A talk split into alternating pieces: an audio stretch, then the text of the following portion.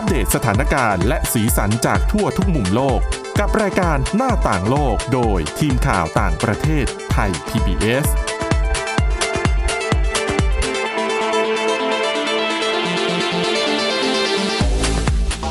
สวัสดีครับต้อนรับคุณผู้ฟังสู่รายการหน้าต่างโลกกับทีมข่าวต่างประเทศไทย PBS นะครับวันนี้อยู่กับคุณกรีนจิรวัตรมาสุขและผมก้าวพงศธรสุขพงศ์ครับครับผมสวัสดีครับครับวันนี้ยังมีหลากหลายเรื่องราวนำมาเล่าสู่กันฟังเช่นเคยนะครับมีทั้งเรื่องของการพัฒนา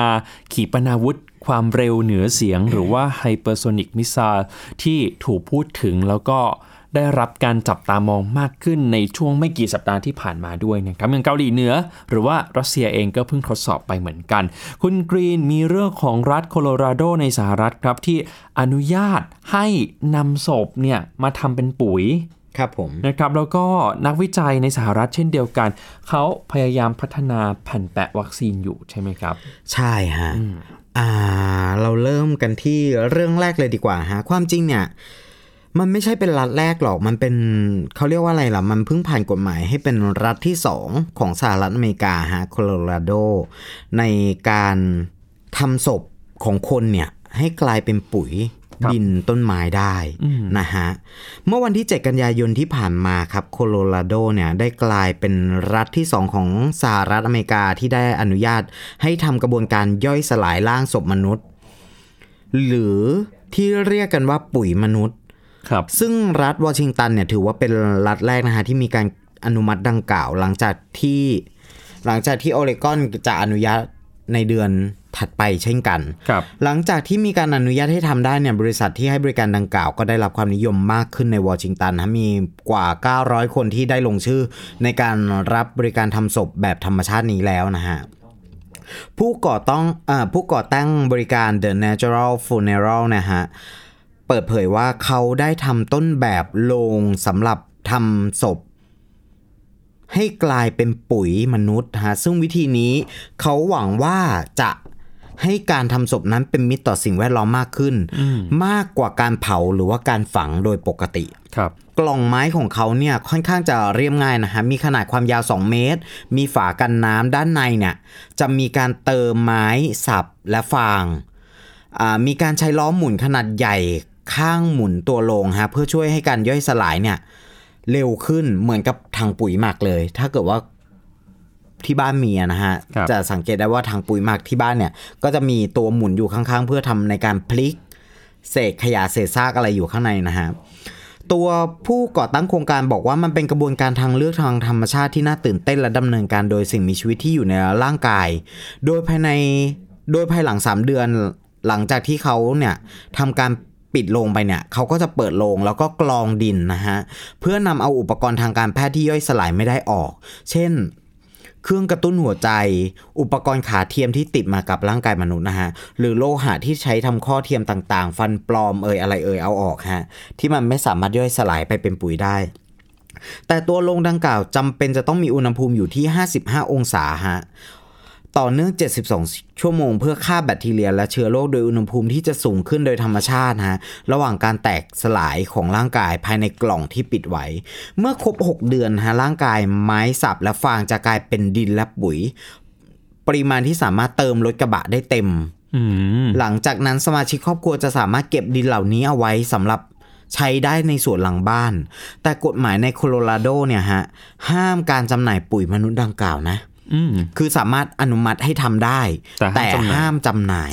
แล้วก็ใช้สำหรับปลูกอาหารห้ามใช้สำหรับปลูกอาหารหรือว่าสำหรับการบริโภคมันก็เป็นเรื่องของความรู้สึกอะว่าเอาปุ๋ยที่เป็นร่างญาติเราไปทำปุ๋ยปลูกพืชแล้วก็จะกลายมาเป็นต้นไม้เพื่อเอาไปบริโภคอีกอะไรอย่างเงี้ยทีนี้เขาอนุญาตให้กับอะไรอนุญาตให้กับต้นไม้ใหญ่ต้นไม้ที่ใช้ระยะเวลาในการเติบโตฮะเขาบอกว่ามันเป็นการเปลี่ยนแปลงร่างกายให้กลับสู่สารที่มีประโยชน์ซึ่งก็คือดินครับอันนี้คือทางผู้ก่อตั้งเขาบอกเอาไว้นะฮะแล้วก็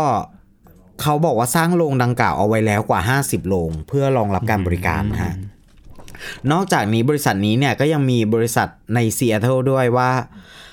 เป็นบริษัทที่มีชื่อเสียงในการทำกระบวนการปุ๋ยมนุษย์โดยชี้ว่ากระบวนการที่เป็นมิตรต่อสิ่งแวดล้อมมากกว่าแล้วก็เป็นพิษน้อยกว่าใช้พลังงานที่ต่ำกว่าแล้วก็ปล่อย ก๊าซคาร์บอนน้อยกว่าเมื่อเทียบกับการเผาหรือการฝังแบบปกติโดยบริการนี้ก็เปิดให้บริการในซีแอตเทิลแล้วนะวิธีการของบริษัทนี้ก็คือการนำร่างของผู้เสียชีวิตเข้าไปในแคปซูลหมุนพร้อมกับวัสดุธรรมชาติต่างๆอย่างเช่นไม้สับฟางข้าวเหมือนกันเลยฮะแล้วก็มีการควบคุมอุณหภูมิสภาพก๊าซต่างๆให้เหมาะสมกับการย่อยสลายตัวเครื่องจะหมุนร่างให้เกิดกระบวนการย่อยสลายตามธรรมชาติฮะก็คือหมุนโดยวงล้อนั่นแหละพลิกไปพลิกไปนะฮะโดยกระบวนการจะเสร็จสิ้นภายในระยะเวลา 4-7 สัปดาห์เร็วกว่าอีกนะกลายเป็นปุ๋ยที่สามารถออกมาใส่ต้นไม้ได้นอกจากนี้ตอนนี้แคลิฟอร์เนียก็กำลังพิจารณากฎหมายที่จะอนุญาตให้การจัดการศพดังกล่าวถูกกฎหมายอีกด้วยนะฮะพร้อมกับอีกหลายรัฐอย่างออริกอนฮาวายเดลาแวร์เวอร์มอนต์นะฮะก็กำลังทำเรื่องอยู่เช่นกันเพื่ออนุมัติโครงการนี้นะฮะถือว่าเป็นอีกก้าวหนึ่งที่เป็นวิธีการลาโลกที่เป็นมิตรต่อสิ่งแวดล้อมไม่ใช่วิธีการเผาให้เกิดควันแล้วก็ขึ้นไปสูงๆเกิดคาร์บอนน้อยกว่าใช้พลังงานน้อยกว่าเขาบอกว่ามีคำหนึ่งบอกว่าถึงแม้เราจะเลือกเกิดไม่ได้แต่เราเลือกวิธีที่จะลาโลกได้นะฮะเป็นสโลแกนของเขาในการขายผลิตภัณฑ์ของเขานะฮะถ้าใครสนใจก็ลองเปิดหาอ่านดูได้นะฮะเขามีชื่อบริษัทว่า The Natural Funeral นะฮะก็ลองหาดูนะฮะเป็นกรรมวิธีใครสนใจรายละเอียดก็หาได้ทีนี้มาต่อกันที่ข่าวที่2เป็นข่าวที่ดีมากสำหรับผมเป็นข่าวที่ดีมากสำหรับหลายๆคนสำหรับคนกลัวเข็มนะฮะเขาบอกว่าทีมวิจัยของสหรัฐอเมริกาเนี่ยแหละฮะพัฒนาแผ่นแปะวัคซีน3มิติที่สร้างภูมิได้ดีไม่แพ้การฉีดด้วยเข็มนะฮะเป็นอะไรที่แบบก่อนหน้านี้เราหวือหวามากรู้สึกหวือหวามากกับการที่ Apple บอกว่าผลิต Apple Watch ออกมาซีรีส์7สามารถวัดระดับน้ำตาลได้โดยที่จากนาฬิกาเลยเราก็เตรียมกดจองละแต่ว่าเฉลยออกมาก็ยังไม่ได้นะฮะแล้วพอมาเจอข่าวนี้เราก็ดีใจเข้าอีกนะฮะเขาบอกว่าข่าวนี้มันถูกใจคนกลัวเข็มอย่างแน่นอนนะวิทยาศาสตร์เนี่ยพัฒนาแผ่นแปะวัคซีน3มิติที่สามารถส่งผ่านวัคซีนเข้าร่างกายโดยไม่ต้องพึ่งพาเข็มฉีดยาฮะแต่ว่าเราไปดูภาพอะก็แอบน่ากลัวอยู่นะก็มันเป็นเล็กๆปะเป็นเข็มเล็กๆเหมือนหนามอะไรสักอย่างนึงอะแล้วก็เป็นแผ่นพลาสติกแต่ว่าเป็นแค่เล็กๆเองนะเขาบอกว่าทีมวิจัยจากมหาวิทยาลัยสแตนฟอร์ดและก็มหาวิทยาลัยนอร์ทแคโรไลนาเนี่ยฮะของประเทศสหรัฐอเมริกาได้พัฒนาแผ่นแปะวัคซีนโพลิเมอร์ที่มีไมโครนีดหรือว่าเข็มขนาดเล็กจิ๋วด้วยเทคโนโลยีเครื่องพิมพ์3มิติโดยไมโครนีดเนี่ยจะทำหน้าที่เป็นตัวส่งผ่านวัคซีนเมื่อติดแผ่นแปะวัคซีนเข้ากับผิวหนังไมโครนีดจะค่อยๆซึมเข้าสู่ผิวหนังได้อย่างง่ายดายทีมวิจัยได้ทดลองแผ่นแปะวัคซีนนี้กับผิวหนังของสัตว์แล้วนะครับก่อนที่จะพบว่ามันทำงานได้อย่างยอดเยี่ยมแผ่นแปะวัคซีนตอบสนองต่อภูมิคุ้มกันมากกว่าการฉีดด้วยเข็ม10เท่าและตอบสนองกับแอนติบอดีจำเพาะต่อ T เซลล์และแอนติเจนมากกว่าการฉีดเข้ากล้ามเนื้อถึง50เท่าครับทีนี้มันก็ต้องอยู่กันว่าระยะเวลาที่ใช้เนี่ยมันสามารถคุ้มครองเราได้นานแค่ไหนนะฮะเพราะตัววัคซีนเองก็มีอายุของมันอายุที่คุ้มครองนะฮะหัวหน้าทีมวิจัยของมหาวิทยาลัยสแตนฟอร์ดบอกว่าพวกเขาหวังว่านี่จะกลายเป็นรากฐานที่สำคัญในการช่วยให้ทั่วโลกฉีดวัคซีนได้เร็วขึ้นใช้ปริมาณวัคซีนที่น้อยลงแล้วก็ไม่ต้องเจ็บปวดหรือว่าวิตกกังวลใดๆวิธีการที่ใช้พัฒนาช่วยให้เราสามารถสร้างไมโครนี้ในรูปแบบที่ตรงสเปคที่วางไว้และยังคุ้มค่าทั้งในแง่ของประสิทธิภาพและต้นทุนอันนี้หัวหน้าของทีมวิจัยคณะแพทยศาสตร์มหาวิทยาลัยนอร์ทแคโรไลนาเขาพูดไว้นะฮะแม้ว่านี่จะไม่ใช่ครั้งแรกฮะที่มีนักวิทยาศาสตร์ให้ความสนใจเกี่ยวกับแผ่นแปะวัคซีนแต่การนำเทคโนโลยีเครื่องพิมพ์3มิติเข้ามาช่วยสร้างแผ่นแปะวัคซีนถือเป็นการเอาชนะความท้าทายในการศึกษาในอดีตฮะเพราะว่าแผ่นแปะวัคซีนแบบ3มิตินี้สามารถเปลี่ยนรูปแบบเพื่อนำไปปรับใช้กับวัคซีนชนิดต่างๆอย่างเช่นไข้หวัดใหญ่โรคหัดไวรัสตับอักเสบหรือโควิด-19 ได้แบบไม่จำกัดมันคือต้นแบบที่สามารถพัฒนาต่อยอดได้เพื่อปรับปรุงกับแนวทางการใช้วิธีการใช้นะฮะและนอกจากแผ่นแปะวัคซีนจะมีประโยชน์ในแง่ของการกระตุ้นภูมิได้ดีแล้วเนี่ยมันยังง่ายต่อการขนส่งแน่นอนละจากการที่สุขขนส่งเป็นขวดๆนะฮะไอเรื่องคุมอุณหภูมิมันอาจจะยังต้องคุมอยู่แต่ว่าอันนี้จะเหลือเป็นแค่แผ่นแปะวัคซีนเล็กๆ ในกล่องนึงมันน่าจะแบบบรรจุได้เยอะอะนะฮะเขาบอกว่าง่ายต่อการใช้งานไม่ต้องผ่านการเก็บรักษาอุณหภูมิที่ติดลบก็คือใช้แค่การเก็บรักษาอุณหภูมิวัคซีนในระดับปกติใช้พื้นที่ในการจัดเก็บน้อยและไม่ต้องใช้บุคลากรทางการแพทย์จำนวนมากเพื่อมานั่งฉีดวัคซีนฮะประชาชนสามารถดำเนินการได้ด้วยตัวเองด้วยหลังจากนี้เนี่ยทีมวิจัยจะทดลองแผ่นแปะวัคซีนนี้กับวัคซีนชนิด mRNA อย่างไฟเซอร์หรือโมเดอร์นาซึ่งถ้าเกิดว่ามันได้ผลดีเนี่ยและสามารถนำมาใช้ได้จริงในอนาคตน่าจะช่วยปัญหาความเหลื่อมล้ำในการฉีดวัคซีนแล้วก็ช่วยเพิ่ม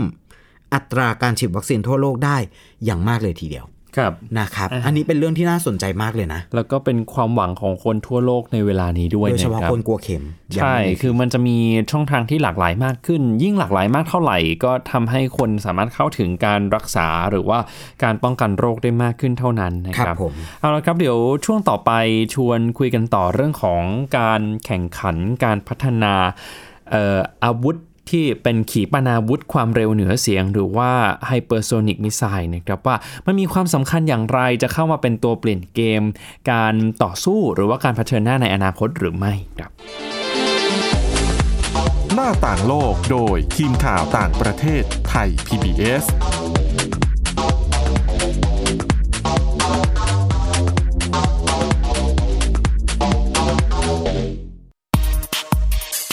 วิทยาศาสตร์อยู่รอบตัวเรามีเรื่องราวให้ค้นหาอีกมากมายเทคโนโลยีใหม่ๆเกิดขึ้นรวดเร็วทำให้เราต้องก้าวตามให้ทัน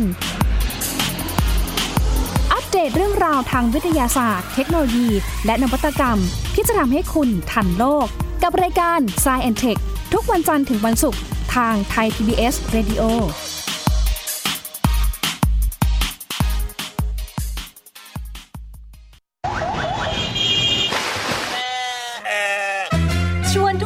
ตะลุยไปให้สุดโลกสะบัดจินตนาการกับเสียงต่างๆไปพร้อมกันในรายการเสียงสนุกทาง www.thaipbspodcast.com และแอปพลิเคชัน Thai PBS Podcast แล้วเจอกันนะครับ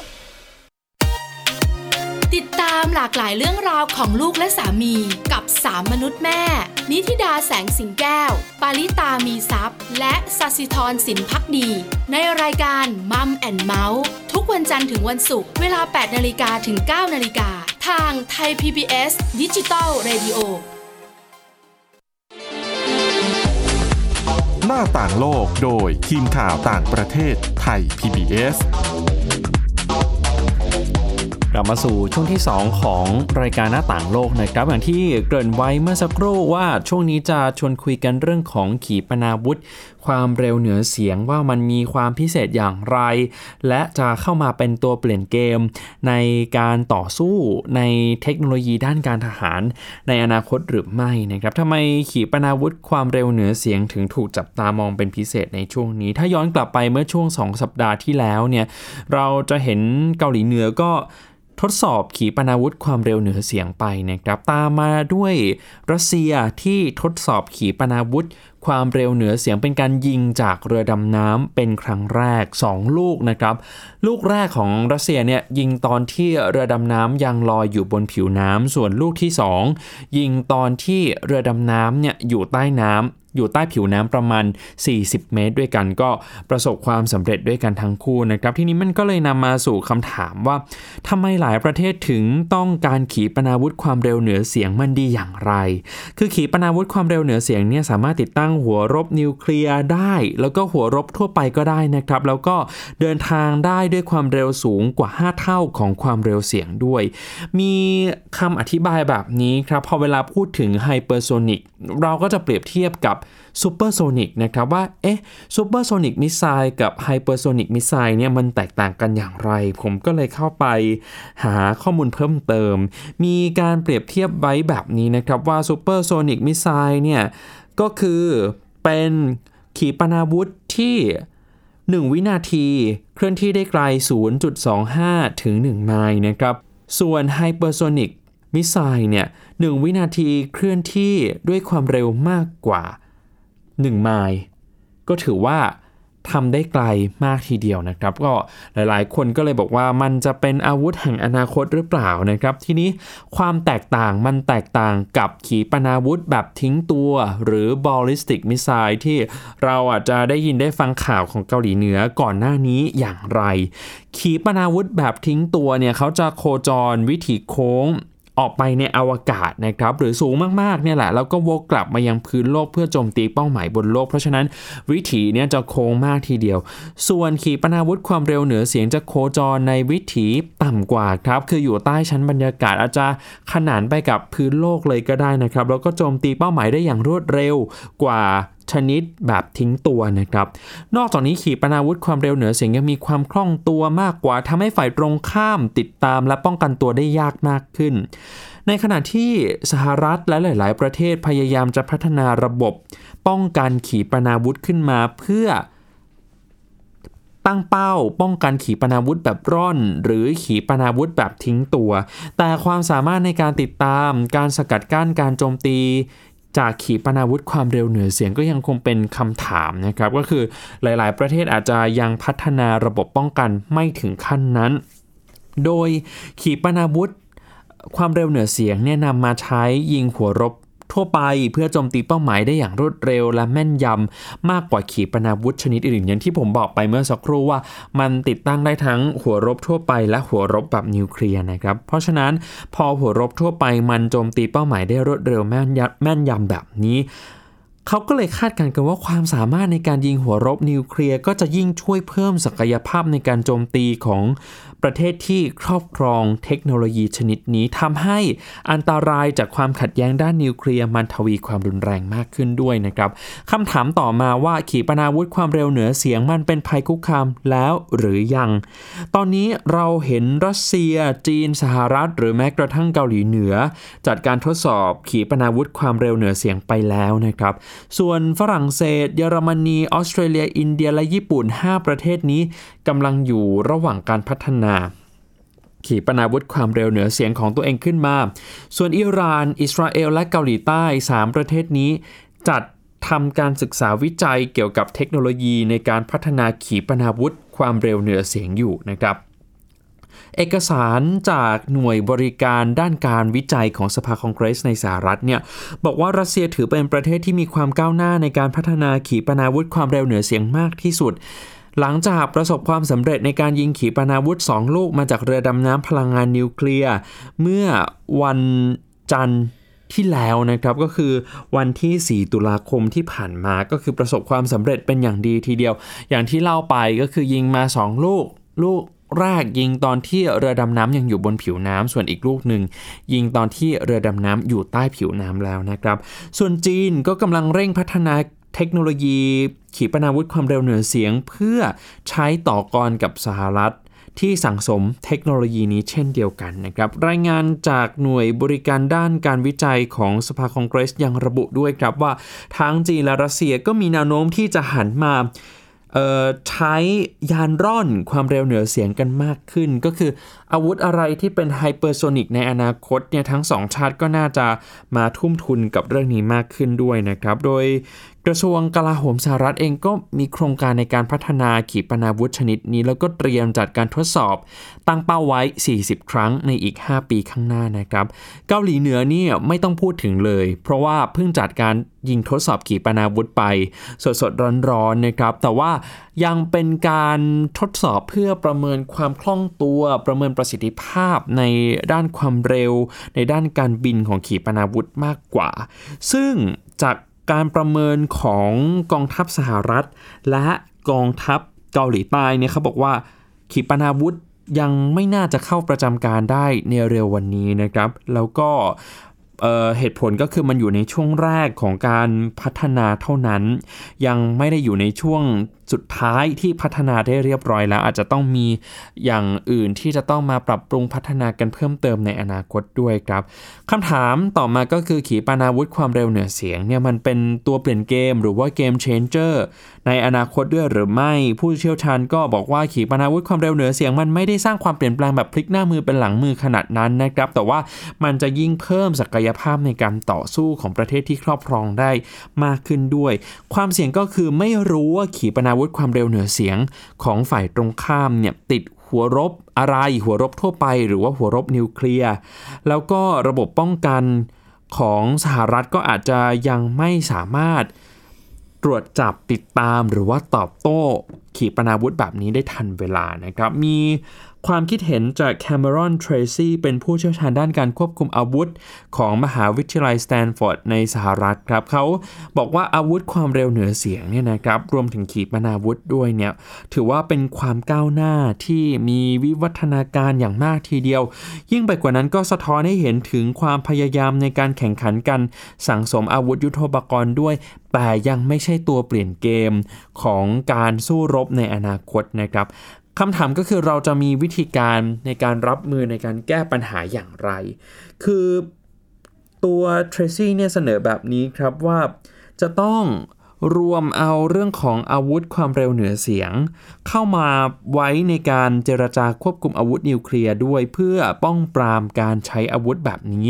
ในอนาคตนะครับก็ต้องติดตามกันละว่าในอนาคตมันจะมีอาวุธความเร็วเหนือเสียงอื่นๆที่น่าสนใจอย่างเกาหลีเหนือเนี่ยอาจจะมีอาวุธที่มันล้ำสมัยมากขึ้นหรือเปล่านะครับซึ่งถ้าครอบครองอาวุธประเภทนี้ก็เสี่ยงเหมือนกันในการที่จะเผชิญหน้าแต่หลายๆคนเนี่ยเขาก็มองกันว่าโอกาสในการเผชิญหน้ายังน่าจะมีน้อยนะครับคือแต่ละประเทศเองก็คงจะทดสอบไปเพื่อแสดงสัญญานุภาพทางการทหารเท่านั้นแต่ถึงเอาเข้าจริงแล้วเนี่ยก็ไม่น่าจะถึงขั้นใช้กำลังแบบนั้นเพราะว่ามันหมายถึงความมั่นคงหมายถึงความเสี่ยงในเรื่องนี้ตามมาด้วยนะครับเพราะพูดถึงเรื่องของอาวุธยุทโธปกรณ์ก็คงจะไม่พูดถึงเรื่องความขัดแย้งในภูมิภาคช่วงนี้ไม่ได้นะครับกำลังร้อนมากทีเดียวสำหรับเรื่องของไต้หวันกับจีนเมื่อช่วงสัปดาห์ที่แล้วเนี่ยมีการส่งเครื่องบินรบบินไปเฉียดน่านฟ้าของไต้หวันอยู่ตลอดเวลานะครับก็เป็นการแสดงเชิงสัญลักษณ์อีกอย่างหนึ่งเหมือนกันคือเรื่องของเรื่องเนี่ยเขาตั้งแต่วันที่1ตุลาคมก็คือวันครบรอบ72ปีวันชาติจีนไปจนถึงเมื่อช่วงต้นสัปดาห์ที่แล้วเนี่ยนะครับได้เห็นความเคลื่อนไหวโดยตลอดเลยก็คือจีนส่งเครื่องบินเป็นฝูงบินครับเข้าไปในเขตแสดงตนเพื่อป้องกันภัยทางอากาศหรือว่า ADIS นะครับคือเขตนี้มันยังไม่ใช่น่านฟ้านะครับคุณผู้ฟังมันเป็นน่านฟ้าสากลเนี่ยแหละเพียงแต่ว่ามันเป็นเขตที่แต่ละประเทศหรือดินแดนนั้นอาจจะตรวจจับความเคลื่อนไหวของเครื่องบินฝ่ายตรงข้ามได้เป็นผลประโยชน์ทางด้านความมั่นคงของประเทศหรือดินแดนนั้นๆด้วยนะครับและการส่งฝูงบินของจีนเข้าไปแบบนี้เขาบอกว่ามากที่สุดนับตั้งแต่มีกิจกรรมด้านการทหารบนน่านฟ้าระหว่างช่องแคบไต้หวันมาเลยทีเดียวนะครับคือเอาแค่วันที่1ถึงวันที่4ตุลาคมเนี่ยส่งไปแล้วไม่ต่ำกว่า140ลำด้วยกันนะครับซึ่งมันก็สร้างความไม่พอใจให้ไต้หวันเป็นอย่างมากและแน่นอนปฏิกิริยาที่ตามมามันไม่ใช่แค่ไต้หวันครับมีสหรัฐด้วยก่อนหน้านี้ Net Price โฆษกกระทรวงการต่างประเทศสหรัฐก็ออกมาระบุนะครับว่าจริงๆจีนเนี่ยควรจะยุติการกดดันไต้หวันทั้งด้านการทหารการทูตทั้งเรื่องเศรษฐกิจเพื่อสร้างสันติภาพบริเวณภูมิภาคเอเชียตะวันออกด้วยเป็นอีกหนึ่งปฏิกิริยาที่เกิดขึ้นในช่วงเวลาที่มันเป็นช่วงเวลาที่ต้องจับตามองกันอย่างยิ่งเลยนะครับเพราะว่าตอนนี้ในภูมิภาคเนี่ยเรียกได้ว่าร้อนมากในช่องแคบไต้หวันก็ร้อนในทะเลจีนใต้ก็ร้อนนะครับในคาบสมุทรเกาหลีก็ร้อนเหมือนกันเพราะว่ามีเรื่องของพัฒนาการในการเผชิญหน้ากันความพยายามจะเผชิญหน้ากันอยู่ตลอดเวลาโอเคทางคาบสมุทรเกาหลีอาจจะดูอุณหภูมิผ่อนคลายลงมาหน่อยหลังจากที่เกาหลีเหนือก็เกาหลีเหนือเกาหลีใต้ก็หันมากลับมาใช้สายการติดต่อสื่อสารกันระหว่าง2เกาหลีเหมือนเดิมนะครับแต่ว่าอย่างในเอเชียตะวันออกอย่างช่องแคบไต้หวันเนี่ยก็ยังเป็นเรื่องที่น่าจับตามองเหมือนกันว่ามันจะส่งผลอย่างไรต่อไปในอนาคตแต่เช่นเดียวกันก่อนหน้านี้ผมถามอาจารย์อาร์มตั้งนิรันดร์ผู้อำนวยการศูนย์จีนศึกษาจุฬาลงกรณ์มหาวิทยาลัยเกี่ยวกับแนวโน้มในการเผชิญหน้ากันของบรรดา จีนกับไต้หวันแล้วก็พันธมิตรของไต้หวันอย่างสหรัฐนะครับว่ามันมีโอกาสมากขนาดไหนอาจารย์ก็บอกว่าโอกาสยังน้อยอยู่นะครับคือทุกฝ่ายก็คงพยายามหลีกเลี่ยงการเผชิญหน้าและทั้งนี้ทั้งนั้นขึ้นอยู่กับการเมืองของไต้หวันเองด้วยนะครับโอเครัฐบาลตอนนี้จะมีแนวคิดที่เป็นปฏิปักษ์ต่อจีนไม่โอเคกับจีนมากแต่เมื่อไหร่ที่พรรคฝ่ายค้านก็คือก๊กมินตั๋งเนี่ยชนะการเลือกตั้งแล้วก็ขึ้นมาเป็นรัฐบาลอุณหภูมิความขัดแย้งความตึงเครียดมันก็น่าจะผ่อนคลายลงไปได้บ้างเพราะว่าเราจับสัญญาณจากเมื่อวันที่26กันยายนที่ผ่านมาพรรคก๊กมินตั๋งมีประธานพรรคคนใหม่ก็คือเอริกชูนะครับก็ขึ้นมาดำรงตำแหน่งแล้วก็บอกว่าจะพยายามเชื่อมความสัมพันธ์ระหว่างช่องแคบไต้หวันก็คือจีนกับไต้หวันให้ใกล้ชิดกันมากขึ้นและพรรคก๊กมินตั๋งเองก็มีประวัติที่มีความสัมพันธ์ใกล้ชิดกับจีนมายาวนานด้วยนะครับเป็นสถานการณ์ที่ยังต้องติดตามกันต่อไปอย่างใกล้ชิดสำหรับเรื่องของเอเชียตะวันออกซึ่งมันก็ผูกโยงกับเรื่องการสั่งสมอาวุธยุทโธปกรณ์ของชาติมหาอำนาจด้วยนะครับวันนี้หมดเวลาแล้วแต่ก่อนจากกันไปเนี่ยฝากคุณผู้ฟังก่อนนะครับว่าสามารถเข้าไปติดตามฟังย้อนหลังได้ที่ Spotify หรือว่าในพอดแคสต์นะครับเสิร์ชชื่อรายการหน้าต่างโลกก็เลือกประเด็นที่สนใจได้เลยครับวันนี้หมดเวลาแล้วคุณกรีนจิรวัตรมาสุขผมก้าวพงศธรสุขพงศ์ลาไปก่อนนะครับสวัสดีครับสวัสดีครับ Thai PBS Podcast View the world via the voice